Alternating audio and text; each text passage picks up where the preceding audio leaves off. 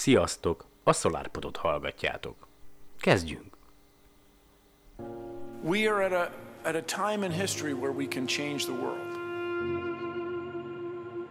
What do we want to pass on to future generations? That we just stayed here on earth, that we didn't look out to find out where we come from and are we alone? No. We want to pass on this joy, this excitement. When a nation dreams big, everything falls into place. Beyond the horizon, over the next hill, that's where we make discoveries. That's the next frontier. It is in us to look farther and deeper. It's deep within us. That is why we are all here. Over the next hill, beyond the horizon. Dream of tomorrow, tomorrow. Long for the open seas. All for adventure. Dream big, dream big. Dream of tomorrow, tomorrow. For the open seas, for the open seas.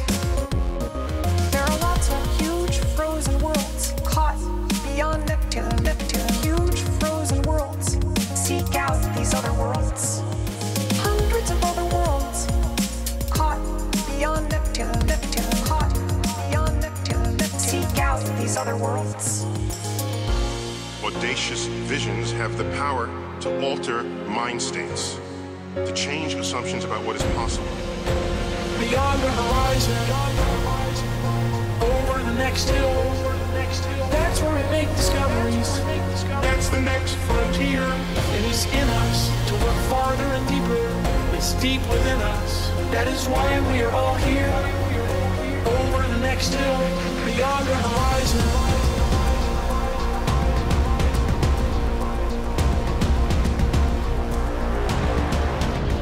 If we are to discover life on another world, it will change the way everyone feels about what it is to be a living thing in the cosmos.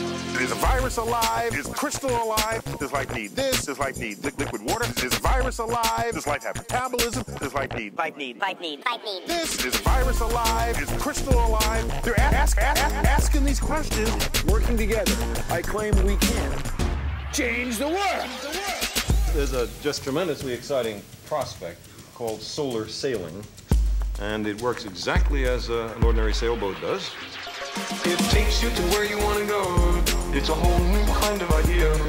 It travels on the wind from the sun. From the sun. It takes you to where you want to go.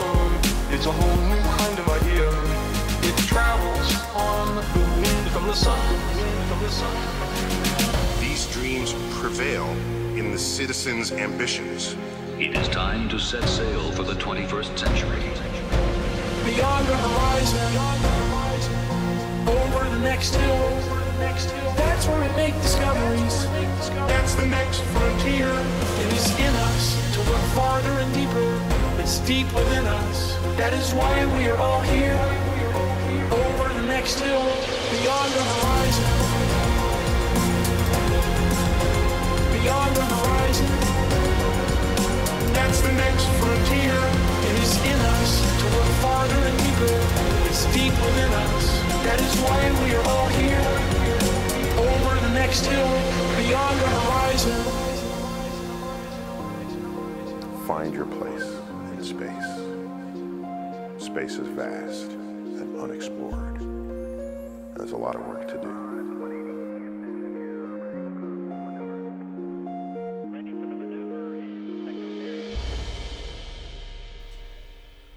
The Space is West. Hatalmas, végtelen, a világűr, a világegyetem. Ja, nehéz lehet azért majdnem több mint 7, 7 milliárd embernek megtalálni benne a helyét, azt hiszem.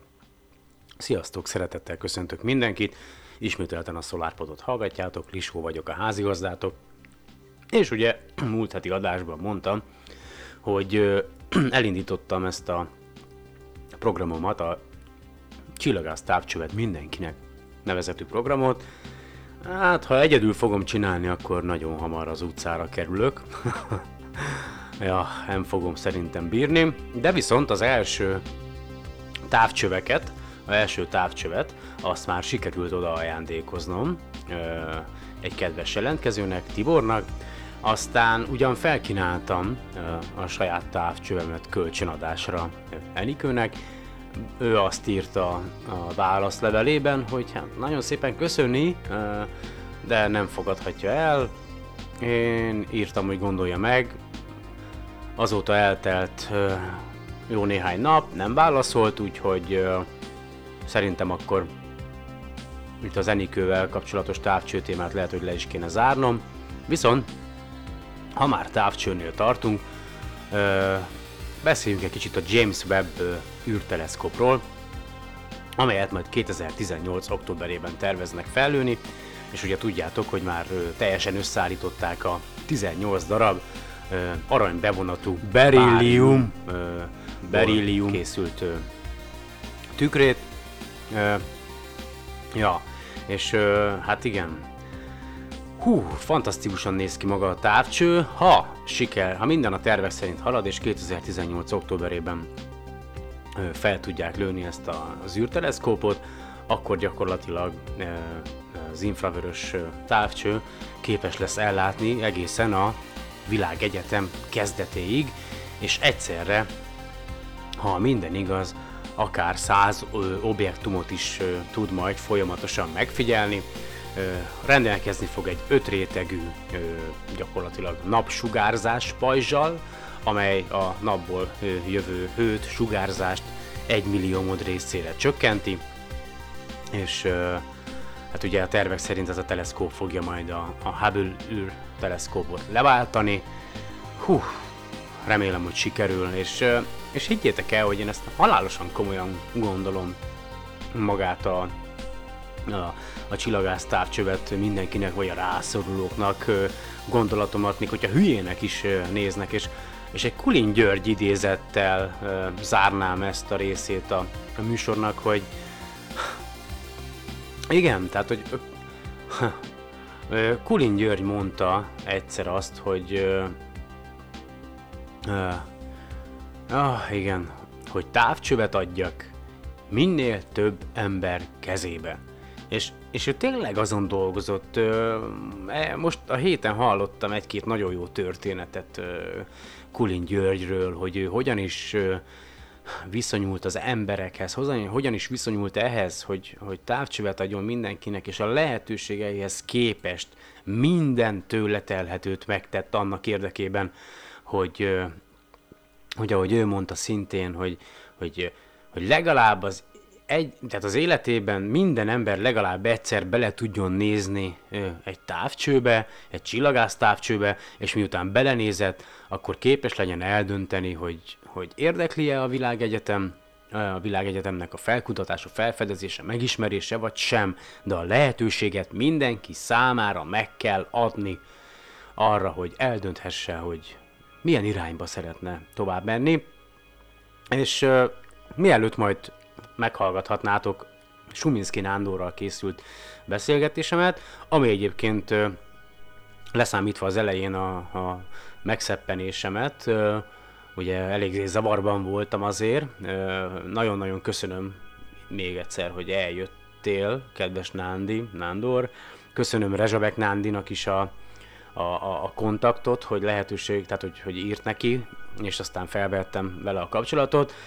Tényleg fantasztikusan jól éreztem magam, jól beszélgettünk, elfogyasztottunk egy sört, szóval Isten, vagy kettőt is talán, igen, és egy, egy jó hangulatú beszélgetés volt, hogy majd az következik, és akkor még kicsit még egy másik téma, ugye ide-haza nálunk gyakorlatilag jelen állás szerint nem lehet telepíteni sehova se szélerőművet, szélkereket, egy ilyen nagyobb méretű, ugye csak ilyen picit, tehát 2006 óta gyakorlatilag nem adnak ki engedélyt, és most hoztak egy olyan rendeletet, miért is ne hoztak volna, hogy ezek után se nagyon lehet, és ha kicsit kanyarodjunk el Magyarországtól, csak hogy tudjátok, hogy nálunk mi van, és a világ más részein, a, talán a gondolkodásmódban egy kicsivel fejlettem részén, pedig ö, elindul majd a világ első ö, száz százalékban megújuló energiával üzemeltetett, működtetett hajója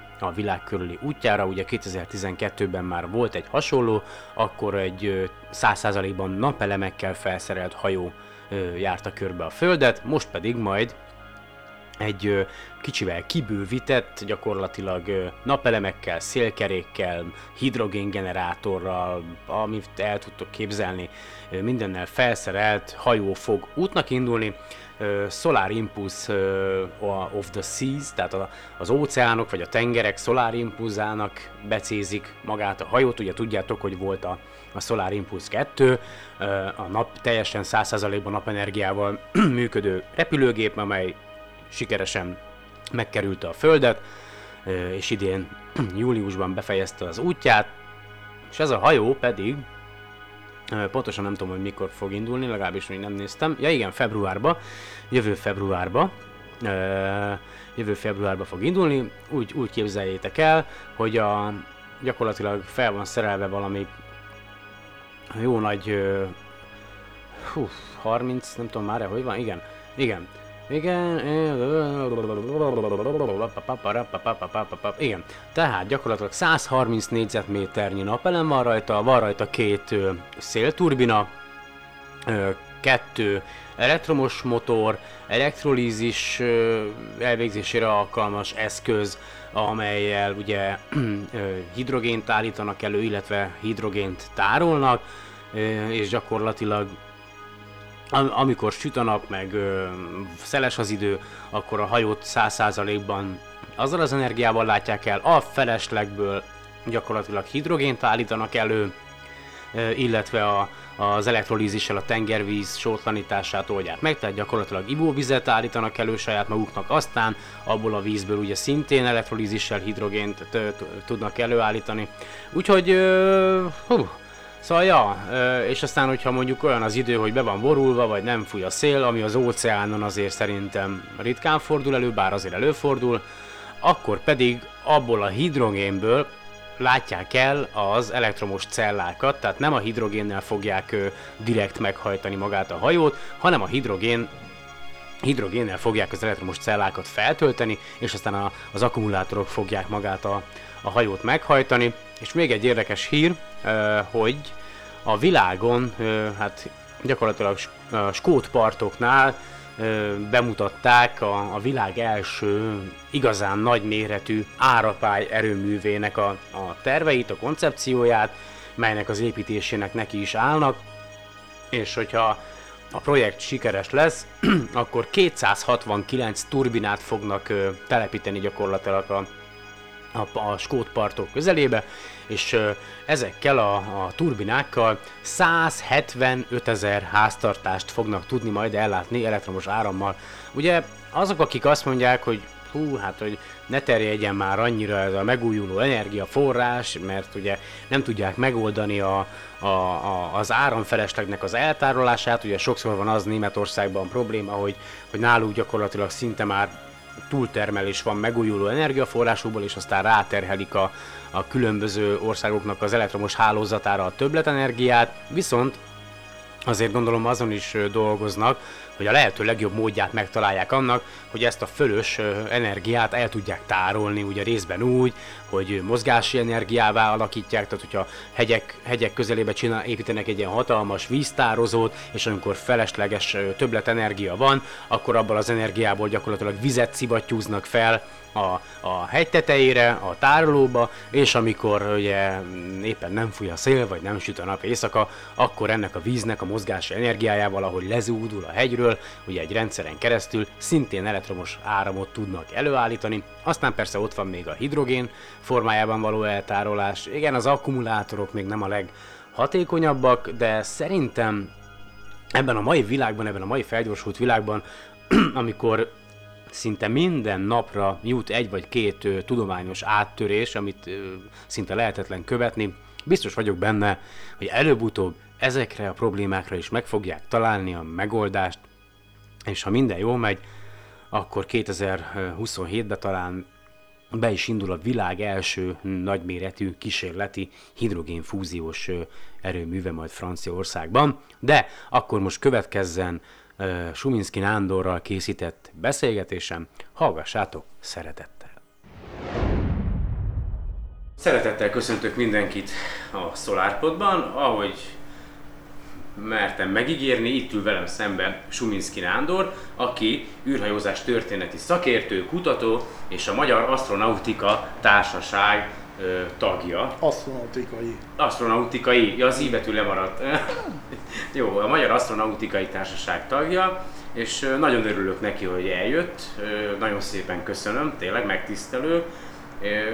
És nem is tudom, hát ö, ugye azt beszéltük a, a felvétel megkezdés előtt, hogy próbáltam valami témát találni, hogy mégis mi az, ami, amiről többet tudnánk beszélni, és én azt mondtam, hogy arról szeretnélek kérdezni, hogy egyrészt az érdekelne, hogy, hogy mi vitt rá téged erre az űrhajózásnak a szeretetére, tehát hogy honnan ered ez a, ez a hatalmas, hát nem is tudom, információ, éjség, gyűjtő vágy, illetve hogy neked már nagyon régóta van egy, egy álmod, ami egy fantasztikus dolog, tehát amióta így hallottam róla néhány hete, hogy Magyarországon legyen űrmúzeum, és ez már egy, nem tudom hány éves, mindegy, de folytathatod, de köszönöm szépen.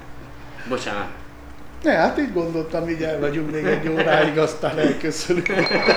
Jaj, elnézést. Le, lezárom, bocsánat. Jó, semmi baj. Hát. Úgy is hiányzott volna ez a Nem, hívás. itt vagyok, nem hívás, ez Jó. csak egy üzenet volt, Jó, bocsánat. jó. A történet az valamikor 1962-ben ö, kezdődött, amikor karácsonyra megkaptam a Riadó a naprendszerben című science fiction novellás kötetet, ugyanis én Vernén nőttem fel, tehát mindazokat a Verne könyveket sikerült elolvasnom, amik abban az időben még nem voltak letiltva, illetve le voltak tiltva, bocsánat, és már csak később tudtam megszerezni, de azon kívül a utazása Holdba, utazása Hold körül a Nemo kapitány, Grand kapitány, a Rejtelmes sziget, Hódító Robur, a világúra, hát nem akarom sorolni, tehát mindazokat a nagy-nagy vernei ötleteket, amik, amik azért már inkább a, a fantasztikum határát súrolták, amellett, hogy hát olyan leírást kaphattam a, a világról, mint 12 éves, és hát plusz-minusz ugye két év volt még beszámítva. Azért ne feledjük, hogy abban az időben még nem volt televízió, tehát a, a fő szórakozás az mondjuk a mozi volt, tehát a, minden héten ugye hoztak új filmet, és az embernek volt két forintja, akkor az első három sor valamelyikére akkor már tudott is jegyet venni. És a Verne könyveknek a, a, az olvasása közben hát a, a, az ember mindig elképzelt magának egy világot. Most ma már ugye humorosnak hat, de ugye a Hatteras kapitányban az északi sarki expedíciónál ugye már tudtam, hogy a, ott nagyon hideg van, és ugye gyerekben kialakult az az elképzelés, hogy ha az északi sarkon hideg van, akkor a déli sarkon ergo nagyon meleg van. Tehát nekem nagyon sokáig ez volt az elképzelésem, míg aztán végül kialakult, hogy hát a fenét ez nem, nem így van, hanem a déli sarkon is pontosan olyan ideg van, mint a, az északi sarkon, és teljesen más a Földnek a meteorológiai felépítése, mint ahogy én elképzeltem, de hát ez mindegy egy fejlődési folyamat volt, csak hangsúlyozom azt, hogy hát ugye azért kialakul egy, egy gyerekben is egy valamilyen kép a világról. Hát, hogy most jó, rossz vagy mennyire jó, hát ezt majd ugye majd a később idők eldöntik. És amikor 65-ben megvolt a, az első amerikai űrséta, és azért a, a, az amerikai dolgokról sokkal jobb minőségű képek jelentek meg a, a világ sajtóban, mint, mint a szovjetekről, miről azért általában nagyon szegényes képanyag volt, és inkább ilyen propaganda képek voltak az újságokban. És amikor a mai szemmel nézve abba a korabeli színes magyar magazin, hát mai szemmel nézve egy pocsék minőség, tehát meg sem közelíti a mai színes lapoknak a minőségét, de meglátva azt a, azt a képet, Edward White űrsétájáról, hogy ott lebeg mondjuk 250 kilométerrel a föld felett az űrhajó nyitott ajtajánál lehet látni a tintakék tengereket, óceánokat, a fehér felhőket, a hósapkákat, a hófötte hegycsúcsokat, a zöld erdőket, a felhőket. Tehát egy egy olyan képet adott vissza, ami már ott volt a fejemben, ugye 62 óta abból a bizonyos fantasztikus novellából, ahol egy, egy űrhajós egy eh, házasságkötés után megy egy ilyen űrutazásra, mert akkor már megvalósult ugye már az űrturizmus, és gyakorlatilag ő is egy űrsétán vesz részt, és én mint gyerek ugye ezt akkor az olvasmányom alapján már elképzeltem, és ott kaptam ezt vissza, és ezért ma is vallom azt, hogy nekem egy könyv az még mindig jobban megmozgatja a fantáziámat, mint egy akármilyen jól elkészített film, pedig a mai filmek már a, a hangtechnikában, fénytechnikában, látványban ma már olyan, olyan színvonalon vannak, hogy hát arról mondjuk 50 évvel ezelőtt még álmodni sem lehetett. Tehát innen indult, és ezt a képet én kivágtam ebből az újságból, megvan ma is a gyűjteményemben, természetesen már oda is írtam, hogy ez volt gyűjteményem első képe, akkor még gombostűvel ez föl lett rakva a falra, ugye minden nap elmentem mellette, ránéztem, csodáltam, ú, milyen jó lenne, ha egyszer én is eljuthatnék oda. Aztán ahogy jelentek meg így az újságban a képek, úgy szépen rakosgattam föl a falra ezeket a képeket, míg betelt ugye a fal. Hát akkor már kell valami más megoldást keresni, akkor, akkor még 10 filmér volt egy A4-es rajzlap, iskolában is használtak, és akkor rajzlapra kezdtem ráragasztani ezeket a képeket, és úgy szép lassan elkezdtek szaporodni. Na de hát ennek is volt ugye egy, egy határa, azért a magyar újságok azért nem voltak híresek arról, hogy az amerikai ülepülésekről olyan bőterjedelemben számoltak volna Webezzeg, a szovjet űrkutatás eredménye, amik azért tényleg világra szólóak voltak a 60-as években, de a politikai helyzet miatt azért az jóval, jóval nagyobbra duzzasztották föl, mint amennyi valójában ért. És akkor rájöttem arra, hogy itt nyugati könyveket is el kéne olvasgatni, persze hát ez mondjuk ismerni kellett volna a nyelvet is, de ha legalább a képeket ki tudnám fotózni azokból a, a könyvekből, már is előrébb jutnánk. És meg kellett tanulnom akkor mai szemmel nézve ilyen, hogy, hogy éjfélkor már volt úgy, hogy az embernek a feje beleesett a hívótába, mert akkor a, a fekete feje képeket még elő kellett hívni, szárítani, minden, de ezt akkor lehetett a fürdőszobában megcsinálni, amikor a család már ugye elment aludni, mert akkor lehetett használni a fürdőszobát, és akkor az országos műszaki könyvtárból kezdtem kivenni ezeket a könyveket, kifotóztam belőle a, a képeket, és akkor megint szaporodott a gyűjtemény akkor bejártam az amerikai követségre. Az amerikai követségre akkor még nagyon simán be lehetett menni, tehát még nem voltak ezek a harckocsi akadályok, meg nem tudom, valamelyik nap jártunk arra a feleségemmel, és csak néztem, hogy majdnem minden háborús állapotok vannak ott a szabadságtéren, ahhoz képest, ahogy én a 60-as években jártam be a követségre, és ö, meg kell mondanom, hogy a hírek ellentétben hozzám a kutya nem szólt, nem háborgattak, nem maceráltak, tagja voltam ott a kulturális osztálynak, azt hiszem így hívták, és onnan is kölcsönöztem könyveket, ott már egész jó könyveket lehetett kihozni. A fakabát ott posztolt a, a követség előtt, de se a személyet nem kérték el soha egyetlen egy alkalommal sem, sem később. Aztán, ahogy a 70-es években elkezdtem dolgozni, akkor már anyagilag is többet tudtam fordítani a gyűjteményre, megjelentek az első makettek, és az volt a szerencsém, hát szerencsének is nevezhetjük, hogy a szocialista szektorban nem lehetett hozzájutni nyugati dolgokhoz, csak dollárért, de a dollárt meg ugye honnan a feléből lehetett volna szerezni sehonnan. Ezért egy bizonyos cserekereskedelmet kellett kialakítani. Na most ez egy nagyszerű dolog volt, mert a szovjet könyvesboltban, hogyha jött egy, egy szovjet űrhajózási könyv, akkor jött belőle ezer példány, megvettek belőle tizet, na most azt a tizet is mindig én vettem meg, megjelent a Soyuz maket, még ma is emlékszem az árára, 60 forint volt annak idején, akkor is vettem amennyit csak volt az üzletben, meg később egyéb gyűjtőktől, csereberétől, stb. szintén vásároltam, és ezt én ugyan ilyen árban el tudtam cserélni nyugati könyvekre. Tehát megvettem a, a, mit tudom én, a szovjet űrkutatás című könyvet, vagy Yuri Gagarin utazás a világűrbe. Tehát, tehát abszolút ilyen, olyan könyveket mondom, ami itt, hegyekben álltak a, a szovjet könyvesboltokban. Én ezért 20-30 dolláros könyveket kaptam cserébe, amit hol- hol? itt nem tudtam volna megszerezni.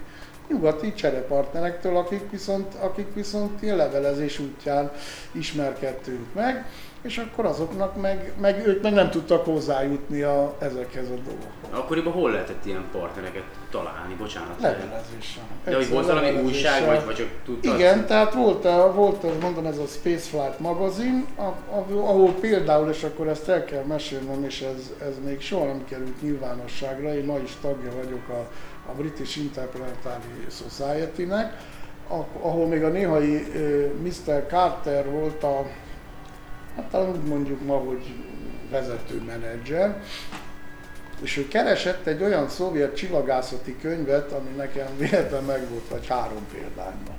És nekik van egy, hát akkor 95-ben voltam először Londonban, és nekik van egy akkor 6000 kötetes könyvtáruk. Tehát csillagászat és űrhajózás, de csak egy bizonyos méreten felüli könyveket gyűjtenek. Most a méret alatt úgy kell érteni, hogy, hogy az A4-esnél kisebb könyveket egyszerűen nem gyűjtik. Tehát azt ők nem tekintik van igazi könyvnek. Valami egy-két ritkaságot mutatott a Mr. Carter annak idején, de, de a túlnyomó többsége azok olyan gyönyörű, a szép, nagy- ilyen nagy albumok. Ez a csillagászati album is egy ilyen volt, meg nem mondom már a címét. Hát jó mondom, megpróbálom megszerezni, ígértem a Mr. Carternek, és elküldtem neki a könyvet. Ez nem volt meg nekik a könyvtárban. És most gondolj bele, hogy Mr. Carter kárpótlású, mert nem kértem érte pénzt, ő a Spaceflight-ot az ő élete végéig, ami akkor még kb. 10 év volt neki hátra az életéből, tehát így utólag tudom így mondani, ingyen voltam tagja ennek a, a És és havonta küldte a Spaceflight-ot, ami annak idején még egy font volt, most már négy és fél fontba kerül darabja, tehát egy, egy elég jó ára van, de hát most már nekem megvan, sikerült megszereznem a 1950-es évektől, tehát az első példánktól kezdve az utolsóig az összes megvan. Na, ilyen, ilyen csereüzetekkel tudtam így akkor érvényesülni.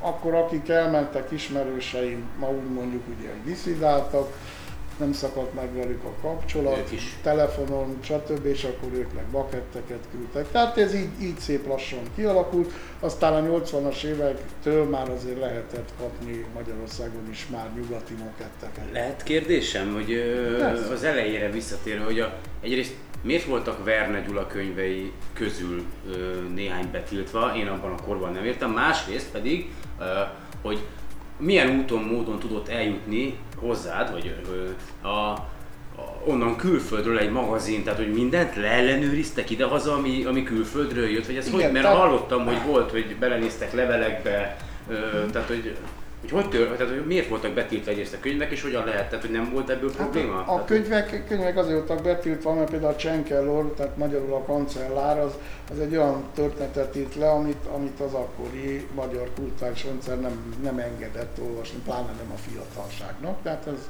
egyszer nem, nem, nem lehetett megkapni, pedig komplett Verne sorozatokat, és azt nem is tudom, hogy hány évente az egész sorozatot mindig újra nyomtatták, mert nagyon közkedvelt volt ugye Verne Gyula, ezért kapta Gyula, Verne Gyula magyar nevét holott, tehát ugye Jules francia író, tehát semmi köze nem volt ilyen értem a magyarsághoz.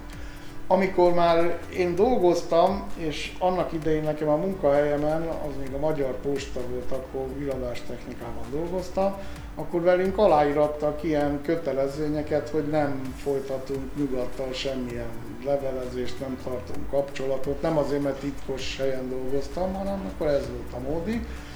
Illetve ha volt ilyen kapcsolat, akkor azt be kellett jelenteni, én becsöttesen be is jelentettem, nem volt ebből a munkahelyemen semmi probléma, de amikor kaptam a NASA-tól a, a, például a Saturn 5-nek a metszeti rajzait, rakétákról adatokat, meg minden. Na azok a levelek a posta bélyegző szerint is a jó három hónapos késéssel érkeztek meg, és ezzel a szép nagy barna ragasztó szalaggal voltak újra leragasztva, tehát teljesen nyilvánvalóan a, a szerv az rögtön nézte, hogy ez az ember kelt, azért mégis Amerikában kap ilyen rakéta. Hát a NASA nem is tudta szerintem, hogy mit jelent az, hogy rakéta, meg rajzoknak, ezen ott elmorfondírozgattattak egy darabig, de hangsúlyozom, soha nem volt ebből semmi, de hogy a leveleket mondjuk így néha kontroll alá vették, az, az száz százalékig Ez biztos.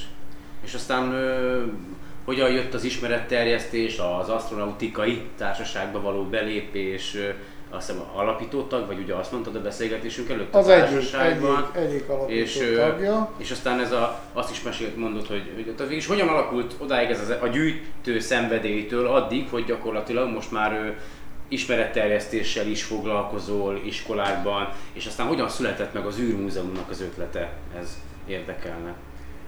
Na most ez, ez érdekes, mert minden gyűjtőben, aki, aki legalább ilyen szenvedéllyel foglalkozik egy témával, akkor azért előbb-utóbb ráragad sok minden.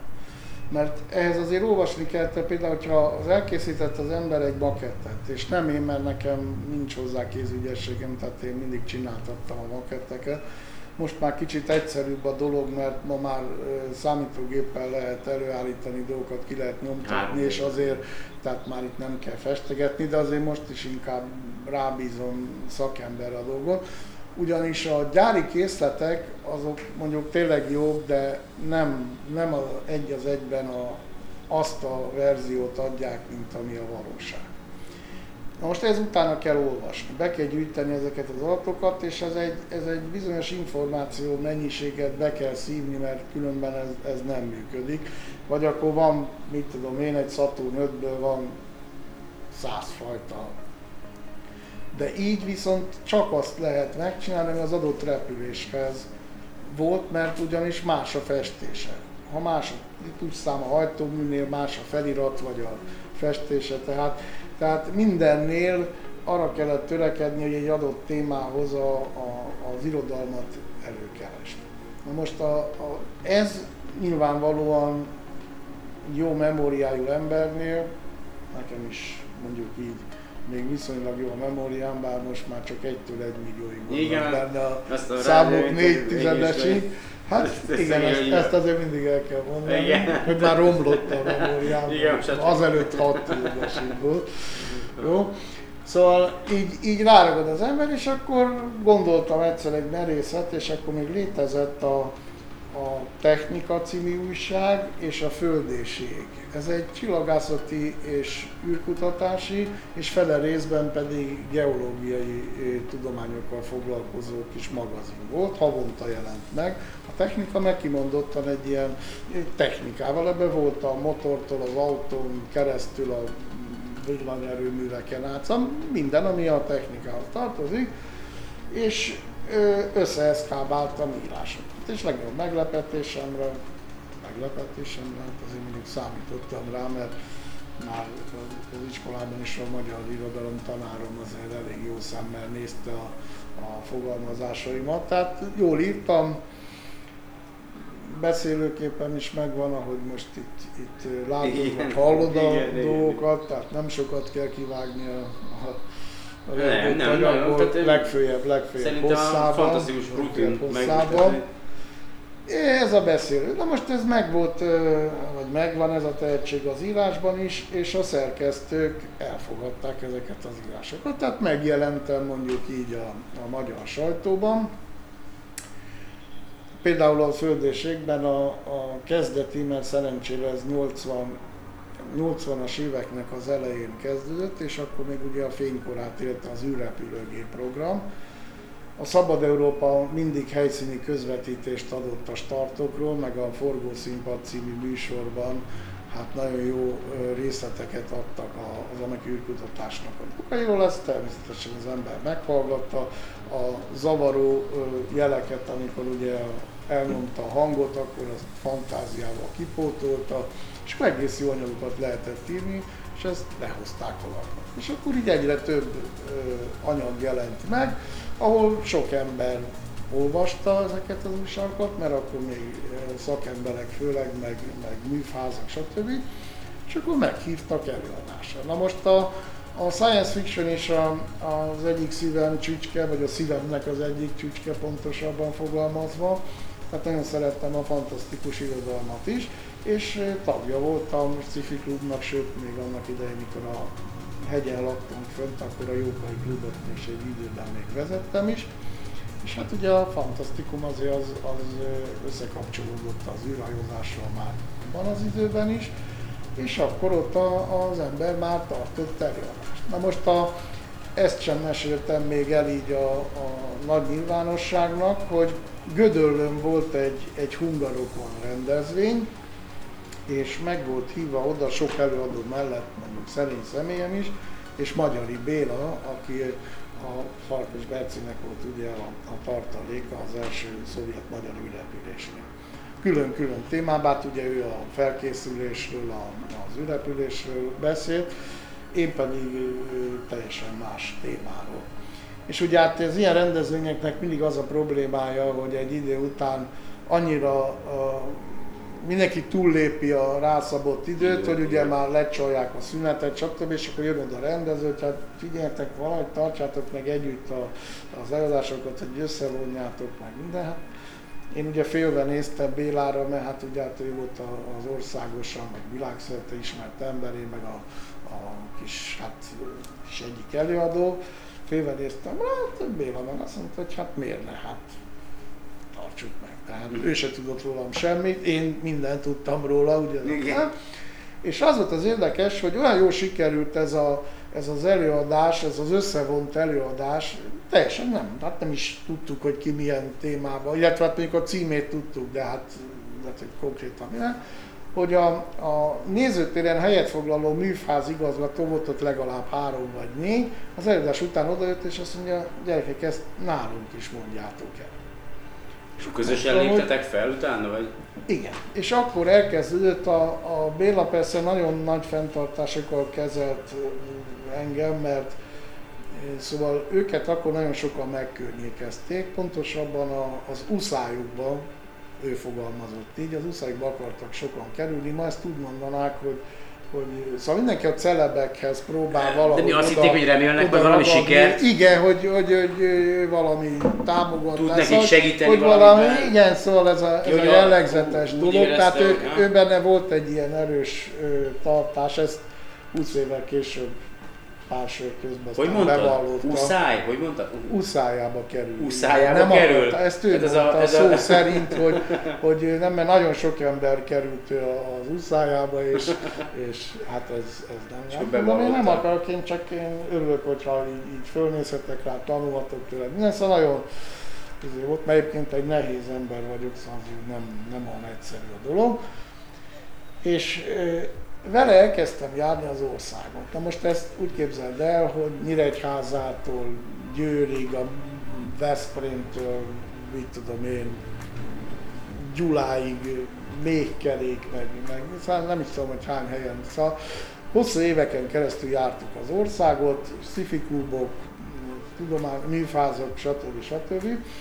Aztán voltak kiállítások. Na most a kiállítások azok, azok nagyon, nagyon sikeresek voltak, mert például a Space Flight-ba is, amelyek elküldtem anyagokat, akkor, akkor lehozták, mert kiállítottam például a, a, az angoloktól kapott ilyen porcelán tányért, amit direkt a BISZ csinált ilyen ünnepi alkalmakra, és ez is szerepelt az űri ételek mellett. Mi volt, bocs, mi volt a közös beszélgetések, a előadásodoknak a témája? Hogyan, hogyan gyúrtátok össze ezt a kettőt? A, az Hát én, én az felkészülés? űrhajó, így van, ő meg a felkészülésről. Na most az én, én dolgomban csak annyit kellett átakítani, hogy a Szajúzról beszéltem többet, ő meg, ő meg hát mivel ugye Szajúzzal repült, tehát ezt kihagyta, és ő meg a konkrét felkészülésről, tehát a tanulásról mit kellett, és ott voltak aztán olyan humoros dolgok, ha már rákérdezek, azt is el kell mondanom, hogy én ültem abban a Soyuz kabinban, amit utána Magyarország ugye megkapott a Szovjetuniótól, és először még a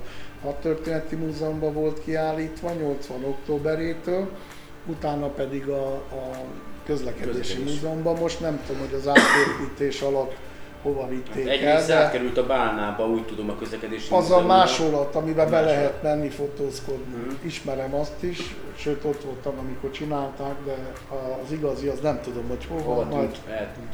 Hát el nem tűnt, mert nálam nincs pedig. az első sem ott kéne keresni.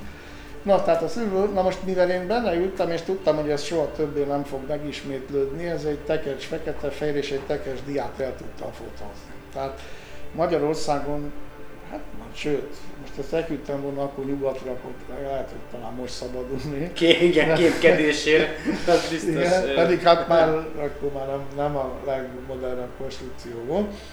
De mindegy, szóval meg, megvoltak a fotók, és én ezeket vetítettem. Na most a Bélától azért, azért hogy mondjam, már csodálkozott el, honnan a fenéből lehet nekem ilyen képen. És én meg voltam olyan merész, hogy akkor így rámutattam ilyen orosz rövidítésű, meg felirat ilyen GBK, meg tehát ilyen rövidítésű gombokra, hogy na akkor az mi. És akkor az volt a jó, hogy ők, mikor kim voltak ugye a Szovjetunióban is készültek az űrrepülésre, ők ugye oroszul, perfekt oroszul beszéltek, és volt olyan gomb, meg műszernek, meg felépülő neve, amit nem tudott magyarul. Mert oroszul tanulták meg, és, és nem tudott Magyarul magyarul. nem tudta, igen, igen. És én mindig olyan jó érzékkel mutattam rá olyan gombra, amiről nem tudta megmondani, hogy mi az magyar. Na, és akkor így, így, szóval, ah, humorral lett aztán ezzel sütve ez a dolog, hogy én mikor mondom részt veszek a kiképzésen, én azért tudom, hogy hogy hívják a gombot, stb. Szóval nagyon jó kialakultak a dolgok, és mivel érdekesnek találták ezek a műfázas igazgatók ezeket a fellépéseket, hívtak, és mi meg mentünk. És akkor így az egész országot tényleg, tényleg bejártuk hosszú-hosszú éveken keresztül, míg aztán ő, ő, ő abba hagyta ezt a, a dolgot, mert készült a doktorátusára. Tehát akkor 90-es évek elején aztán letett, megszerezte a doktorátust, és aztán ahogy múltak az évek, akkor Felhagyott tehát ez nem. Igen, aztán már csak tévében találkoztunk, tehát mikor hogy meghívtak itt tévéstúdióba, de ezek a, a dolgok megszűntek, de hát azért ez egy olyan jó másfél évtizedes program volt. Na most az az érdekes még, és akkor ezt is elmondom akkor most a nyilvánosságnak, hogy amikor már lehetett sejteni, hogy magyar űrhajós lesz, mert ugye azért ezt még ma is talán kevesen tudják, hogy az első magyar űrrepülést nem 80-ra, hanem 79-re tervezték. Lehet, hogy ez neked is új. És amikor már lehetett sejteni, hogy, hogy lesz magyar űrrepülés, mert mondottam már a, a riport elején, hogy a Szabad Európán nőttem felverne mellett, és hát ugye ott a híreket is lehetett hallani, és akkor Szabad Európa megszerzett egy olyan fényképet, vagy valamilyen anyagot, amit a, a Magyari írt alá, Magyari Béla írt alá, és a Bélának kicsit olyan furcsa az aláírás, hogy az i betű nem látszik. Tehát magyarnak lehet Magyar olvasni, és akkor a Szabad Európa még, még mindig emlékszem még erre a bejelentésre, hogy hogy ma már a rendelkezésre álló adatok szerint biztosan állíthatjuk, hogy az első magyar űrhajós az magyar lesz. Magyar lesz, első magyar Igen. magyar lesz. Na, és amikor már így lehetett sejteni, hogy, hogy kipeszett a magyar nép, a, ki volt ebből rekesztve, tehát nem tudhatta, hogy, hogy magyar űrhajós. Azt tudtuk, hogy magyar űrhajósok készülnek, de hogy ki, meg mi, meg hol, meg merre, semmi. És akkor én az addigi földcsipegetett adatok alapján eldöntöttem, hogy nem a magyar űrhajóst fogom keresni, aki repült, hanem a tartalékot. Ugyanis sejtettem, hogy az, az annyira körül fogják rajongani, meg, meg ellátják minden jóval, hogy, évekig meg se lehet Meg se megközelíteni. lehet, igen. Viszont a, a tartalék az biztos, hogy rá fog érni, meg, meg lesz benne valami kis keserűség, és akkor úgy, úgy tehát akkor azt valahogy jobban meg lehet közelíteni. És akkor tényleg így találkoztunk, azt hiszem a Szovjet Tudomány és Kultúra háza volt a Szemmelweis utcában, ma ugye a Magyarok háza, és akkor ott meghívtam, volt egy előadásuk, és akkor meghívtam a Bélát hozzánk, még föl a, mondom, a hegyen laktunk egy 28 négyzetméteres ilyen szükséglakásnak hívták, akkor házasok kaphattak így első lakásként ilyen kiindulásnak egy ilyen lakást, és akkor eljött a, a Béla, megnézte a gyűjteményet, és már akkor, ha pedig akkor még hol volt az a mai állapothoz képest, de már akkor tetszett neki. És akkor úgy, szóval úgy, úgy elkezdtünk hosszú évek alatt úgy, úgy egyre közelebb kerülni egymáshoz. És akkor Béla is feloldódott, és akkor mesélte ezt, hogy azért volt kezdetben ilyen, Igen. nem az uszába, és akkor így alakult ki. Ma is nagyon jó barátok vagyunk, úgyhogy így alakult ki akkor ez a barátság és ez az országjárás. És azóta volt ö, Voltatok együtt valahol közösen, vagy csak azt mondod a Persze, tévéken? hát úgy igen, persze, meg volt előadás is, de most már ő, ő már ö, a szívizomgyulladása óta már nem is repülhetett, tehát a 90-es évek óta nem, és akkor van egy ilyen, ilyen visszavonulása, tehát még nem ment nyugdíjba, addig neki például a, a magyar tárgyaló küldöttséget is vezette egy időben a szovjet csapatok kivonására, a repülőterek Mm. átadásáról. Jó, tehát, Ah. tehát akkor ő, ő azért így háttérbe vonult az üregzés részében, mert akkor ő azért ott elég fontos szerepet töltött be. Na és akkor honnan jött az űrmúzeum ötlete? Tehát, hogy Na most amikor összegyűlik egy, egy ilyen mennyiségű anyag, és most tényleg nem akarom felsorolni, mert ez akkor jó, hogyha majd látják Ö, a, a igen, meg fogom osztani, amit hoztál nekem, hogy me, mi, mekkora teret töltene be Igen. ez a hat temérdek, gondolom digitálisan rengeteg van, azt mondtad a beszélgetésünk előtt, hogy Igen. gyakorlatilag évtizedekre Az- elegendő az anyag van. gyakorlatilag mondjuk így két és fél terabájt. Mhm. Tehát ebben benne van, mit tudom én, 70 ezer Apollo felvétel. Jó, tehát hogy ezt non-stop elkezdenék vetíteni, akkor hány évig nézhetnének új, új Hát attól információt? függ, hány másodpercig vetítnek egy képet. Hát van az Apollo programnak van 70 ezer képe körülbelül. Hát most egy másodperc az, ha egy másodperc, az még nem is lehet. Tehát akkor csak az látni. Apollóról lehetne Akkor az csinálni 70 egy ezer ilyen- másodperc, a 3600 másodperc ugye. Hú, ti- az oké, okay, jó, jó, jó van, nem szóltam, oké. Okay. Szóval azért az egy tekintés idő, és akkor nem szóval a filmekről, hát több mint ö, 200 űrhajózási filmem van, tehát DVD-n, stb. Tehát, tehát ezért lehetetlen felsorolni, mert néha már, ha van egy kiállításom, akkor csodálkozok rá, hogy én nekem ez is van. Szóval, na de azért vannak azért olyan kincsek is, mint például a Magyar Föld. Ezt kevesen tudják, mert azért van egy furcsa dolog Magyarországon, hogy nem mondom az egész Ne, történetet, ki- nyugodt, és mond, akkor mond, mond. aztán majd meglátja a, a kedves hallgató, vagy meghallja a kedves hallgató, mennyire érdekli. De amikor úgy volt, hogy Charles Simonyi eljut a világűrbe, hát ugye Simonyi, Simonyi, hát a Simonyi Károlyt ugye mindenki ismeri a fizika történetet című, fizika kultúrtörténetet című könyv alapján, tehát egy nagyon híres professzorról van szó. Hát ugye kiderül, hogy a fia, és hát vettem magamnak a bátorságot, hogy magyarul írtam neki egy, egy e-mailt, hogy gondolt-e arra, hogy ha ülepüléssel folyamán, hogy valamilyen magyar tárgyat fölvisz a világűrbe. Jött a válasz, és nagyon érdekes válasz, természetesen ez is megtalálta a gyűjteményben, mert ugye angol klaviatúrán gépelve, de magyar szavak. Szóval ránézésre nagyon furcsa, mert ugye hát Nincs nincsenek ékezet, gépezetek, igen, igen. de hát ő eh, szóval jó akart lenni, hogy, hogy, hogy magyarul ír, és kifogástalanul beszél magyarul, tehát még talán akcentus sincs, sincs benne, tehát nem is. De amerikai állampolgár, tehát mikor itt a médiában elterjedt, hogy második magyar űrhajós, meg ilyesmi, az ostobaság, mert ő csak magyar származású, de amerikai állampolgár, tehát nem lehet második magyar űrhajós, de jött a válasz, ugye, hogy ne kerítsek nagy feneket a dolognak, és mondta, hogy nagy örömére szolgálna, ha csináltatnék, vagy ha szereznék neki koronás címerrel díszített magyar lobogot. Azt nagyon szívesen fölvinné, nagyon boldog lettem, mert nekem megvan a, a szovjet-magyar ülepülésnek az emblémája, amiben van magyar zászló, de persze ö, nem a koronás címerrel díszített Akkor Simon, Simon, róla a kép, amikor Simonyi ott van az a lobogóval, tehát meg van örökítve? Hogyne, persze, persze, hogyne.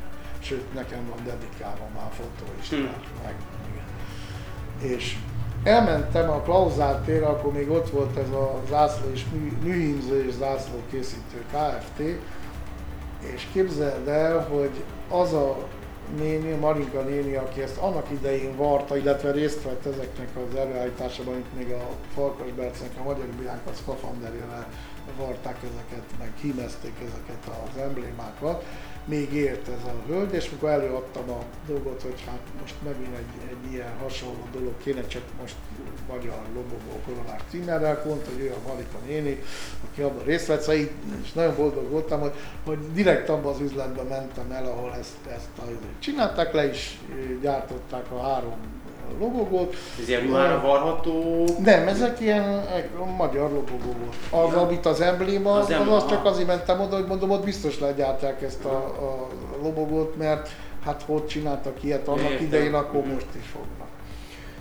Rendben, át is adtam a, a Charlesnak ezeket a kukat, és ő föl is vitte a világűrbe. De mondom, hát ha már fölviszi ezeket a logókat, mert ugye úgy volt, hogy egyet ugye megtart magának, egyet odad a köztársasági elnöknek, ez meg is történt, a, a Solyom László meg is kapott belőle egy példányt, a harmadik meg ugye az enyém lesz, és mondom, hogy még ha megtennéd azt a szívességet, hogy egy csipetnyi magyar földet is felviszel.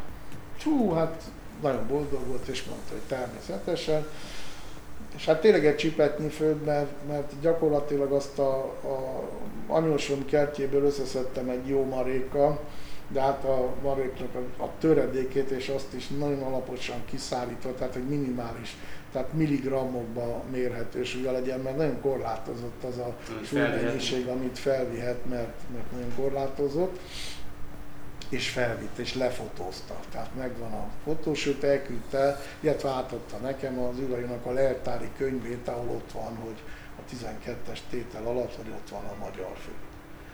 Na most, hát, és ez Magyarországon valamiért Nem, nem akarok, nem hírnevet, akarok, vagy nem, vagy nem akarok csúnya szavakat mondani, mert jó a magyar föld, tehát meg az anyósom nem, kertjéből. nem kapott visszhangot, tehát nem, nem, vagy, vagy, az vagy nem csak volt. hagyján, de a, de a magyar lobogót szégyellik. Szóval készült a Charles Simonyról egy DVD és a Duna TV kiadásában, ott ez valahogy át van ugorva ez a rész. Pedig mikor átadja a Solyom Lászlónak ezt a, a lobogot. Hát miért kell szégyelni Magyarországon ezt a lobogot? Hát mi, mi, mi szégyelni való van egy, egy nemzeti lobogón? Ezt egyszer nem tudom fel. Ah, nagyon megosztó szerintem, nem? A, Mi egy, egy nemzeti lobogó? Gondolom, hát, hogy lehet az azért, mert egy- egy- egy lobogóhoz Hát ha megnézel egy amerikai dolgokat- filmet, akár tévében, moziban, hát ott még a WC-n is lobog az amerikai lobogó mindenhol. nem tudom, én nem tudom, ebbe az országban én már nem, tehát hogy, Ne az országot ne szívjuk, az ország az soha nem lehet rossz, csak az emberek. ja, jó, akkor, Jó, akkor szóval- a, amiket Na mindegy, tehát a, a biztos, hogy valahol ezt, ezt úgy, úgy elnyerték. A, a földet meg hát azt most jó, nyilván nem akartak, hogy most a Suminski Nándor, hát most ők időt, nem, most Zákson, hát most magyar föld. Igen, na most ennek kapcsán, és akkor most, hogy érezd a, a, ezt a közömbösséget, nem, nem tudok jobb szót mondani rá, az az ötletem támad, hogy úgyis van most ilyen faültetés. Nagyon sok helyen, például a kerületünkben is, hogy megkeresem a polgármestert, hogy mikor ősszel, tavasszal, nem tudom mikor ültetik általában. általában a lobullatás után, a fagyok előtt, vagy tehát a fagyok elmúltával, igen. mostanában. Mondom, akkor nagyon, nagyon jó dolog, mert ilyen a világon nincs, és azért gondoljunk bele, hogy mondjuk oda járnak az emberek szelfizni, ugye ma így mondják, stb. Hogy ültessünk ugye egy fát egy adott szép helyre, én adok ebből a csipetnyi földből, odaadom a felét, vagy egy, egy nagyon pici mennyiséget, tehát ilyen jelkép, hogy a és a táblán meg. És egy emléktábla. Hát egy kis tábla, hogy ez a föld, földnek járt a világűrben, és adok hozzá szintén tanúsítvány bemutatása mellett a Cap Canaveral 39 per A jelzésű starthelyéről szintén, szintén egy kis földet, ami ott van a, a NASA direktornak az aláírása, vagy külön munkásokat küldött ki, hogy meg az én részemre onnan egy jó marék földet szedjenek össze. Még nagyon jó, mert ugye tengerparton van a, a Florida, még ilyen kis kagylók is vannak benne, de tanúsítványa, és abból is adok egy csipetnyit, és akkor ez már nem mondjuk a magyar űrfa. És érkezett válasz egyébként? Igen, hát valamikor hónapokkal ezelőtt, hogy hát jó ötletnek tartjuk, beszélünk róla. Hát De most akkor azóta se történt semmi. Ah. Na most, Jó, Szóval és mindig nekem lesz egyszer egy telkem, és nem tud megvalósítani az űrfát, oda csinálunk egyet? Hát, Jó, tudom, jó, értem. Nem, megmondom, megmondom mi a, nem, a, nem, a, nem a frekventált helyjel vagy nem helyjel van a problémám, hanem ennek a fának két helyen lenne létjogosultsága. Vagy Kistarcsán, ahonnan a föld származik, az anyósom kertjéből van, vagy a 16. kertben, ahol lakom. Hmm. Na most a ketetekben biztos, hogy lehetne, vagy akárhol Jó, igen, de, ez, ez igaz. de, és mondjuk, de hogy ott, a, ott, nem lenne létjogosultság. Most elnézést, hogy így mondom, és egy szóval köztársasági ennek téren, vagy valami frekventáltabb helyen a De Pesten. ott sincsen. Szóval ott, ott nem. Ennek a 16 kertnek ennyire vagyok, Jó, hogy ehhez ellenére. értem, értem. Hát azért csak ott lakom. Na most az űrmúzeumnak is ott lenne elsősorban a helye, ugyanis ott van az Icarus, tönkrement, Tehát terület cég, van. Tele, annyi üres helység van, mint a fele, de hát nem. Na most ezt az anyagot, amikor így összegyűjti az ember és elérkezik az az idő, amikor gondolni kell arra, hogy, hogy mi lesz öt év múlva, tíz év múlva, senki nem tudja előre a Jó. jövőt. Rendben. Na most, ha széthordják a kukába, akkor én már nekem nem fog fájni, mert ebbe az életem munkája van benne, de mivel én már akkor nem leszek, ez nekem nem fog fájni, Yeah. de az utánam jövő generáció elesik egy, egy olyan értéktől, amihez majdnem azt mondom, hogy ingyen jut hozzá, mert ezért nem pénzt kérek, én ezért csak annyit kérek, amit majd az interneten is, akit érdekel, elolvashatja abból a tervezetből, hogy oktatni, tehát átadni a tudást a jövőnek. Ez olyan, mint Hédervári Péter csillagvizsgálója. Ó, hogy a a- Kulin Györgynek az összes dolga. A távcső, hogy, a, tehát, hogy miért hagyjuk elveszni ezeket a dolgokat? Tehát, hogy, Hm? hogy, mi, tehát, hogy miért nem? Hát ezt nem értem. Tehát, hogy hú, igen. Ah. Tele van. Tehát gyakorlatilag életekre való anyaggal rendelkezel, digitálisan mindenféleképpen. Tehát ha valaki azt leülne, és egy húzamba végig akarná nézni, hallgatni, ö, ugye a fényképeket végigböngészni, szerintem egy emberöltő, ahogy így elmondtad. Tehát, hogy... Mert ez Ilyen- oktatás van, és, tehát ez- és ez- hogy gondolj bele, hogyha tényleg lenne egy múzeum, akkor az a múzeum az folyamatosan tudna új anyagokkal szolgálni gyakorlatilag évtizedeken keresztül a látogatók számára, anélkül, hogy megerőltetné magát, egyszerűen csak benyúlnának a Suminski X fiókba, és akkor azt mondanák, hogy most két évre előre megvan az anyag. Vagy most akkor Suminski ez jön, és akkor, tehát hogy egy folyamatos tehát tele vagy anyaggal, gyakorlatilag ha egyszer valaki azt mondaná, hogy jó van, csináljunk egy ilyen, akkor folyamatos bevételforrás lenne a kerületnek, vagy ahogy mondod, mert, nem mert nekem, mindig, persze. mindig lenne új, amit mutatni tudnak, tehát mindig lenne valami új, és akkor ez miért nem történt eddig meg? Hát itt volt ugye ez januártól márciusig ez az amerikai kiállítás ugye a millenárison. Ah, Ahol voltam te én is, láttad. Na, te is voltam, láttad. Na most, nekem negatív véleményem van a kiállításról. na most nekem is, gondolom ezért nem is jelent meg a technikában, bár bízom benne, hogy még októberben megjelenik, de én ezt most is bátran kimerem jelenteni, hogy azon a majdnem 3000 négyzetméteren, meg 2900 valamennyien jól emlékszem, én ugyanazt a kiállítást a saját anyagomból úgy létrehozom, hogy még háromszor annyi anyagot rakok ki. Ugyanis csak annyiban különbözött ott a, a dolog, hogy azok egy az egy méretű holdautó, meg a Saturn 5 egy a tízes méretarányban. Tehát nekem az 54 négyzetméteres lakótelepi lakásba nem férne be egyik sem, tehát azt nyilván nem tudom kiállítani, de a kicsibe megvan, egy a százban megvan a hold felszínen, ahogy ott vannak az űrhajósok, holdkompal, holdautóval, mindennel. Ott van, van eredeti pilleműszerem, ami viszont nem volt a kiállításon. Ugye az a magyar műszer, ami elsőként került föl a, annak idején a Szaljut 6 űrállomásra, majd most pedig a nemzetközi űrállomáson is, ami az emberi testet érő sugárzás azt vizsgálja, mennyiségét méri, méri? és kiérté, és kiértékel. Kiértékeli? Mert mérni eddig is mérték, és amikor lejöttek, akkor ilyen szekrényi cserépkályha méretű berendezésekkel értékelték ki, viszont a KFK már 80-as, 80-ban Berci ülepés idején megoldotta, hogy egy kilogramma megcsinálta a műszert. De a És Farkas ma már Bertalan teljesen a, digit, így, a űrállomáson használta. volt, nem? Nem, a Nem. Szaljut haton. Szaj, Szajut haton volt? Igen.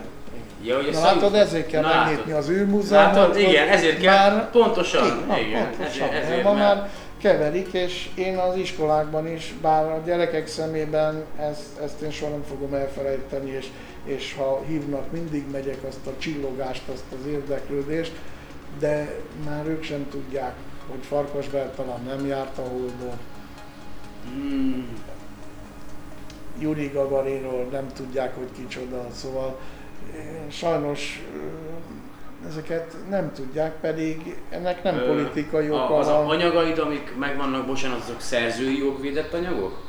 Tehát, hogy a, azért kérdezem, hogy a, a, még a űrmúzeum A- nem is ö, ö, valósul meg a kerületedben, hogy nem tudod, vagy van arra lehetőséget, hogy a mai modern technológiának megfelelően online elérhetővé tenni a, a, a tehát egy Hát, on, online nyilván- múzeumban nem Hát, gondolkodtál? hogy Egy beszkennelem, digitális beszkennelem azokat a, a lapokat, amik a gyűjteményben vannak, amik újságkivágások, azokat minél lehetne lehozni. Tudod, a- semmi a- nem te otthon vagy a A számítástechnikában. maketten nem, azért azt nem mondanám, alkalmazásokban esetleg, a Nem, csak azért a- mondtam, hogy biztos hallottál a, a. Google-nek a kezdeményezéséről, hogy a, a világ összes múzeumában lévő műemlékeket hát egy ilyen adatbázisba, erre nem gondolkodtál? de én nem tudom ezt létrehozni, mert a napi 12 órai munkám mellett már most sem tudok már mindent csinálni, most fogom föladni a napokban például a bolygókutatást, és csak az emberes űrrepülésekkel fogok foglalkozni, mert egy a helyhiány, kettő az időhiány miatt muszáj valamit, valamit elhagynom, mert, mert ne- nem tudom már csinálni. Tehát kéne a, a segítség ilyen értelemben, tehát munkahely lehetne, komoly ö, munkahely, aki ilyennel foglalkozna és érdekli. Tehát a virtuális űrmúzeum, amit majd szintén, hogyha fölteszed ugye a netre, akkor lehet látni egy kiállítást, vagy valami. Felfogom. Nyilván Tehát, lehetne hogyha lenne rá jelentkező, aki ezt... Tehát, ha elindulna valami, mert ugye, ahogy olvastam itt a, a magyar bulvárban, hogy a valamelyik párt, valamelyik nem tudom milyen két farkú kutyapárt, lehet, hogy nem, még akkor elnézést kérek, hogy itt pillanatok alatt milliókat hozott össze, hogy a plakátokat majd ugye átvariálják a saját szájüzeik szerint, akkor talán egy űrmúzeum is megér mondjuk ennyi pénzt, amit szintén nem magamra költenék, hanem... Azért, hogy az ahhoz, emberek tanulhassanak, információhoz jussanak, de a digitális Mert ha formában... most, most bocsáss meg, még, még azt az el kell mondanom, hogy ha most csak az anyagi értékét nézzük a gyűjtemények, szigorúan csak az anyagi értékét nézzük, tehát a könyveket, a filmeket, mert a filmeknek a nagy része vagy televízióból, NASA TV, stb. Letöltött, de a, a nagy része rendes jogtiszta, tehát megvett DVD, csak még nem vetítheted a nyilvánosság előtt, mert ugye honvéd, tehát csak otthon. Ja, otthon hogy akkor vannak olyan anyagok, amelyeket nem Hát lehetne persze. online se elérhetővé tenni. Nem, hát de Aha. gyakorlatilag a, a képeknek a nagy részére viszont online, eh, mert azok nem copyrightos, tehát az, az hozzá lehetne, csak üzleti célra nem lehet Mhm. Nem lehet felhasználni, de felhasználni. például a cikk illusztrációban föl lehet használni. Hát ennek megvannak a jogi formulái, mert hogyha fizetsz a jogvédő intézetnek, vagy jogvédő hivatal, azt hiszem így hívják, tehát vannak ilyen lehetőségek, mert a, a diszjokék is úgy csinálják, hogy Ja, ez a hogy több Artist mindent Just-ra föl- gondolsz, hogy a... nem, én nem értek a jogi Ja. dolgokhoz, és ez, ebben nem is akarok belemenni, mert butaságot nem akarok mondani, de biztos, hogy megvan az a, az a lehetőség, hogy ott a mondjuk 3D-s ö, vetítésnél ezeknek a filmeknek a feldolgozásával, szóval ez egy ilyen üzleti vállalkozásnak sem lenne utolsó, kiindulva a millenárison hogy, ö, kiállításból.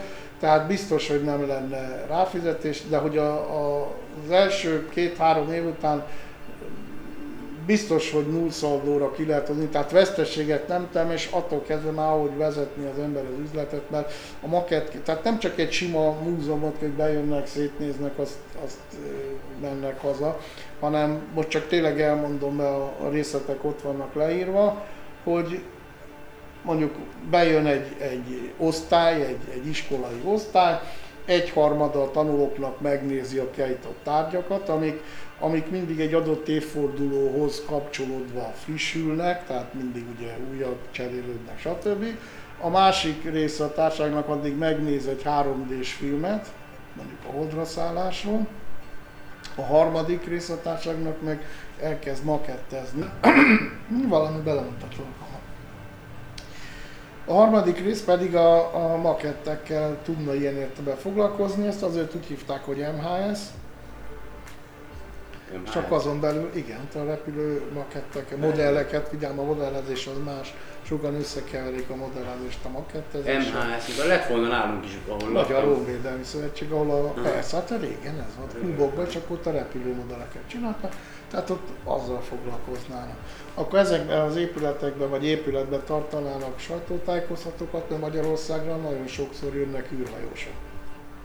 Most is volt. Most is voltak, Igen. igen, tehát ott lehetne ezt megtartani, amellett egy információs központként is funkcionálna, mint említettem ugye a táblázat alapján, ami a világ legjobb táblázata, a Microsoft Access adatbázis kezelésében létrehozott Gyakorlatilag bázis. Komplet az űrkutatás ö, kezdetétől nyomon van követve, vagy listázva van, így a, van. a, a fejlőtt űrhajók, az űrben töltött... Indított űrhajók. indított, Az, bocsánat, fejlőtt, ja, ugye indított, azt nem- indított nem űr, bocsánat, jó, indított űrhajók, akkor a, az emberes küldetések, hogy Igen. hány ember járt az akkor- űrben, ki mennyit akkor- volt fel. É, hát persze, hát ezt már utána Igen. lehet részletezni, mert ami a lekérdezés Ez, ez akkor még, hozzá. bocs, akkor azt nem kérdeztem, hogy akkor ez a táblázat még nincs online feltöltve? Nem, még csak nincsen, nincs, mert így van a gépemen létezik, mert hát ez, ez is kéne ilyen segítség, mert mondom én az alkalmazásban úgy érzem otthon vagyok, már LCD-el vizsgálom, ahol magam jutottam el, de a, a számítás technikai azon részéhez, tehát ami a, a gép, a hálózat, meg minden, ahhoz én nem értek, tehát abban nem is vállalkozom, de hát azt mondom, itt egy összetett dologról van szó, és akkor amellett, hogy mondjam, tehát a, a kialakult központ mellett lehetne a nagyobb városokban ilyen mozgó kiállításokat tartani. Mint ahogy itt volt a millenárison, csak ez utána elment külföldre, mit tudom én hova, nyugatra vagy akárhova, vagy közel-keletre, viszont itt a nagyobb városokban egy nagyon kis részével elmegy, ahol, ahol szintén ilyen előadással egybekötött dolgokat lehet tartani. Most én tartottam plázában is már kiállítást, és általában a plázák a forgalom növelése érdekében nem is szűk markúan bánnak. Tehát azért mondom, hogy ennek a, a, az anyagi váltás ez nem úgy, hogy be kell fektetni 100 milliót, és akkor 5 év múlva majd hoz 3 milliót, mert ez sincsen. Nagyon kis befektetéssel azért ezt, ezt muszadósá lehet tenni, de gyakorlatilag ez, ez fölveti azt a kérdést, hogy akkor mennyivel kerül egy új szülő. Hát ez butaság, majd az, az ugye kiforja magát, hogy mennyi. És akkor itt térek vissza arra, hogy a, a gyűjteménynek az anyagi értéke, az most olyan 30 millió körül van, tehát a, a több száz makett, tehát a makettek az értéke 10 ezertől 50-60 ezer forintig van, csak az anyag értéke, de mi például annak az értéke a pilleműszernek, ami ugye az űrhajósok gyakorló példánya volt, mi az eszme értéke azoknak a, a bégeknek, borítékoknak, amik fönn voltak a világűrbe és aláírta, mi az értéke a magyar föld, a magyar érték, zászlónak, igen. tehát az eszme érték, na az az, ami, ami aztán azért olyan jelentős. Mi az eszme értéke azoknak az aláírt űrhajós fotóknak, amikor több, két, több mint 200 űrhajós aláíráson van, azok már nagy része ugye már sajnos meghaltak. És ha megnézzünk a- az interneten ilyen bőrzéket, ahol, ahol milyen árakat kérnek el egy, egy ilyen, ilyen De ezt dologért, nem kéne hagyni akkor- elveszni már, mint hogy úgy... Hogy... Jó, hát ne hagyjuk, és legyen ez a végszó. És ez volt a végszó, és még egyszer köszönöm, hogy eljöttél. Remélem, hogy még lesz alkalmunk beszélgetni, személyesen találkozni. Tőletek pedig most elköszönnék, köszönöm szépen, hogy ma is meghallgattátok a műsort. Lisó voltam a házigazdátok. Ha bármilyen kérdésetek van, akkor megtaláltok a Lisó, ö, bocsánat, a SolarPod 2016 kukac gmail.com-on, hát illetve a lisovski kukac gmail.com-on is megtaláltok, teljesen mindegy, ö, vagy a Facebookon, facebook.com per SolarPod, a műsort pedig rengeteg helyen meghallgathatjátok, elég sok helyen elérhető, egyszerűen csak beírjátok a Google keresőbe, hogy SolarPod, és aztán kidobja a lehetőségeket. Bár ha ezt most meghallgattátok, akkor már tudjátok, hogy hol találtok. Jövő héten ismételten találkozunk, vagy még lehet a hétvégén. További kellemes hetet kívánok mindenkinek, sziasztok!